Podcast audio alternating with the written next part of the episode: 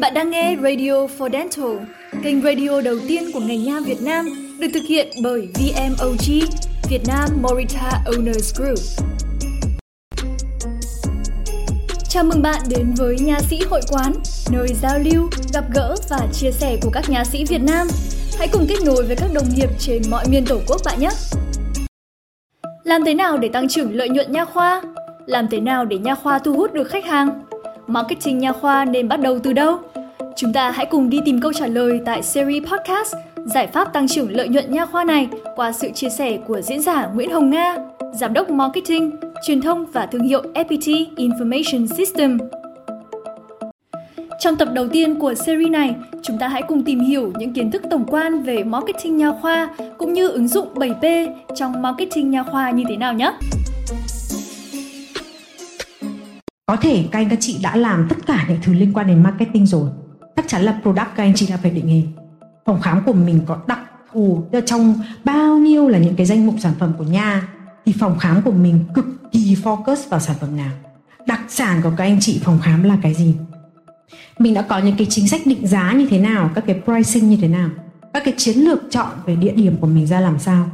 Cái thứ tư nữa là những cái chiến thuật liên quan đến promotion, liên quan đến và tạo dựng các cái mối quan hệ, liên quan đến cái việc là thậm chí là lobby, thậm chí là kéo khách mời. Kể cả như chị có nói rằng là cái truyền miệng truyền miệng là một trong những hình thức về promotion, mà có lẽ là ở trong nhà thì thì cái này là cái cảm nhận từ khách hàng như em thôi, truyền miệng rất là quan trọng. Ví dụ cứ phải đến anh Hiền thì là quan là quan trọng nhất, hoặc là đến nha khoa của anh Tùng thì là phải là trực tiếp là bác sĩ chính làm cơ, chứ còn em không làm bác sĩ phụ, hoặc là em không làm bác sĩ học nghề. Đó thì nó là cái truyền miệng và nó là cái uy tín, thì hầu hết là tất cả mọi người đều đã làm rồi. Thế còn uh, có một uh, cái, cái mô hình này nó tiến đến một thời gian thì uh, nó sẽ đến một cái uh, các chị slide tiếp theo được không?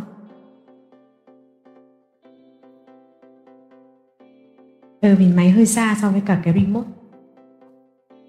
Thì cái bốn P này về sau này thì là họ phát triển lý thuyết thêm thôi, nhưng mà nó mở ra thêm một cái lĩnh vực nữa rất là hay mà các anh chị uh, khi mà làm chủ của các cái doanh nghiệp ét em bê có thể quan tâm. Đấy là mô hình marketing nó từ bốn P nó lên thành bảy P. Thực ra thì nó vẫn cứ là product, price, promotion and place, nhưng nó thêm ba cái yếu tố khác nữa. Đấy là nó liên quan đến people, nó liên quan đến process và các cái physical evidence. People ở đây tức là nó liên quan đến con người nhiều hơn, tức toàn bộ những cái hệ thống nhân sự ở trong ở trong bộ máy của các anh chị khi mà đang cung cấp ra những cái trải nghiệm cho khách hàng. Giống như em có được cơ hội chia sẻ đầu tiên là khi mà mình nói về product, bản chất mình không chỉ đang cung cấp một cái công việc, một cái trải nghiệm về chữa trị, mà thực ra là xung quanh đấy nó còn có vô vàn những cái trải nghiệm khác nữa. Em chỉ lấy ví dụ thôi là hôm trước thì em có đến một cái phòng nha, không phải là cái phòng nha mà nhỏ cho em. Em đến em gọi điện thoại, ba cuộc điện thoại không ai nhấc máy, từ lúc đấy là hai giờ ba mươi phút. Thì đấy là một cái trải nghiệm mà trong cái thời kỳ VUCA, tức là mọi thứ thay đổi rất nhanh và khách hàng trở nên bớt kiên nhẫn đi rất nhiều. Thì cái việc mà cố công gọi điện trong một phòng khám tư, ba cuộc điện thoại và không có ai nhấc máy thì nó đã là một bad experience. Sau đấy đến cuộc thứ tư thì có người gọi, thì không phải là alo, uh, thí dụ như phòng khám um, của Nguyễn Hồng Nga xin kính chào quý khách, có thể phục vụ được cho chị, cho chị, cho chị, mà là alo. Em không biết là em đang gọi đến nhà riêng hay là một phòng khám. Uh, tiếp nữa là thí dụ như khi em đặt một cái hẹn, tất cả những câu trả lời em nhận được là không. Lời bác sĩ bận hết lịch, bận hết lịch, bận hết lịch. Câu trả lời không là câu trả lời rất tối kỵ ở trong bán hàng. Là mình mất bao nhiêu chi phí để mình kéo được một khách hàng đến, và cùng họ đã gọi điện cho mình, họ đã muốn đặt hẹn mà còn trả lời không. Em cũng rất là thắc mắc vì em là dân làng của mấy cái trò về trải nghiệm khách hàng nên em quyết tâm là em đến cho bằng được em xem. Thế khi mà đến đấy thì tầm đấy cũng là tầm độ hai giờ, hai giờ ba mươi, tức là về nguyên tắc khi mà biển phòng khám treo là tôi làm việc từ mười ba giờ ba mươi cho đến mười bảy giờ ba mươi. Tức là em đến lúc hai giờ ba mươi là đúng đúng ạ. Thì sẽ có hai cô mặc đồ y tá đàng hoàng đang nằm ngủ ở trên sofa ở trong cái quầy lễ tân đấy. Tất nhiên có thể là do Covid thì mọi người rất là vắng khách, và hôm đấy thì người làm người ta rất là mệt và người ta được quyền ngủ. Cái đấy về mặt con người mình không nói, nhưng rõ ràng là họ đã cho em một trải nghiệm rằng đấy là một phòng khám không chuyên nghiệp và không hiếu khách. Và khi mà mình bước vào thì các cô đấy cảm giác rất là bị làm phiền. Và tất nhiên rồi, và sau đấy thì em sẽ không mổ và không đăng ký bất cứ một cái gì ở đấy cả. Mà mặc dù em là người đang rất đau và em cực kỳ ready để chi tiền và để có thể được mổ. Thì đấy là Thế nên suy ra là một cái products và cái people nó liên kết với nhau rất là nhiều, chứ không phải là phòng khám của anh Hiền thì chỉ cần có anh Hiền tốt. Cả một cái hệ thống, thậm chí là đến một cái cô mà xuất hóa đơn đỏ để làm bảo hiểm cho khách hàng thôi cũng cần phải rất là nice và cần phải cực kỳ có tính hỗ trợ khách hàng. Vì mỗi một người lại có một câu chuyện bảo hiểm rất là riêng. Người này có thể có công ty hỗ trợ về level của họ rất cao ở công ty, có người này là bảo hiểm và nhân thọ, công công ty người ta có thể gây khó dễ. Mà bảo hiểm về răng thì là vô cùng khó rồi. Để làm thế nào để mà tối ưu hóa được cho khách hàng tất cả những cái trải nghiệm đấy, thì cái yếu tố people khi mà nó được đưa vào, và cộng thêm một yếu tố nữa chính là về cái process, tức là về cái quy trình. Ví dụ như từ lúc mà một chút nữa thì em sẽ cùng chia sẻ với các anh chị về cái hành trình trải nghiệm của khách hàng. Tức mình sẽ cùng điểm lại là ví dụ như em là một khách hàng, từ lúc em tiếp cận với cả có có nhu cầu cho lúc em tiếp cận được với nha khoa và em tiến hành tất cả các cái hoạt động với cả các anh các chị, em trả tiền và xong ấy thì hậu mãi như thế nào, và em có quay trở lại và em có trở thành khách hàng trung thành để rồi em lại đem gia đình, bạn bè của em đến để cho các anh chị phục vụ tiếp không. Thì đó thực sự là một câu chuyện là liên quan đến quy trình rất là nhiều. Cái phòng khám mà em vừa mới nhổ răng xong, họ đã làm thất lạc hóa đơn đỏ của em ba ba tuần nay. Họ đã giao nhầm cho một khách hàng khác cũng không tên. Em là Nguyễn Hồng Nga, họ đã giao cho một bạn khác, một khách hàng mình như tên là Hằng Nga hay là gì đấy. Một lỗi nhầm nghe có vẻ chấp nhận được, nhưng hoàn toàn nó có thể dẫn đến chuyện là bảo hiểm sẽ từ chối không thanh toán cho em vì nó bị quá hạn. À, tiếp đến em gọi điện đến và ở bên đấy là bảo là vâng rồi, bọn em đang tìm, bọn em sẽ ship cho chị, và đã ba tuần nay vẫn chưa hề ship. Thì đấy là một lời hứa đã không được thực hiện, dù là nó không liên quan gì đến chất lượng nhổ răng, không liên quan gì đến chất lượng thuốc thang mà họ cung cấp cả, nhưng điều đấy cũng khiến cho em hiểu là rằng họ không coi trọng khách hàng như họ đã phát biểu. Thì để thấy rằng là cái process và cái people, hoặc thậm chí như em có thể kể cho anh chị nghe một chi tiết rất là nhỏ là em vào nhà vệ sinh vì bệnh nhân mà sau khi nhổ răng xong và ngậm một cái bông rất là nhiều máu, đúng không ạ? Cái hình ảnh này thì rất là quen thuộc với các anh chị. Em ngồi ở dưới sảnh Lê Tân và ngồi book Grab, nhưng mà tuyệt đối không ai hỏi thăm, không ai bảo là chị có uống uống một hụt nước không. Và đến khi mà em cần phải nhổ cái bông ra vì em thực sự cảm thấy rất khó chịu rồi, thì em vào nhà vệ sinh, thì với em đấy là một cái nhà vệ sinh không sạch lắm. Mà trong khi đấy cả một cái quá trình, cả một cái process tác nghiệp ở trước đấy thì bác sĩ phải cực kỳ vô khuẩn, đúng không ạ? Nên là các anh chị làm răng rất là cẩn thận, sạch sẽ. Em không chê vào đâu cả, nên em đưa em xuống cái nhà vệ sinh tầng một một cái thì thôi rồi. Như vậy là rất không ổn. Và có thể là cái sàn lúc đấy em xuống đấy là tầm độ năm giờ chiều. Bắt đầu một chị lao công bắt đầu ngồi để làm.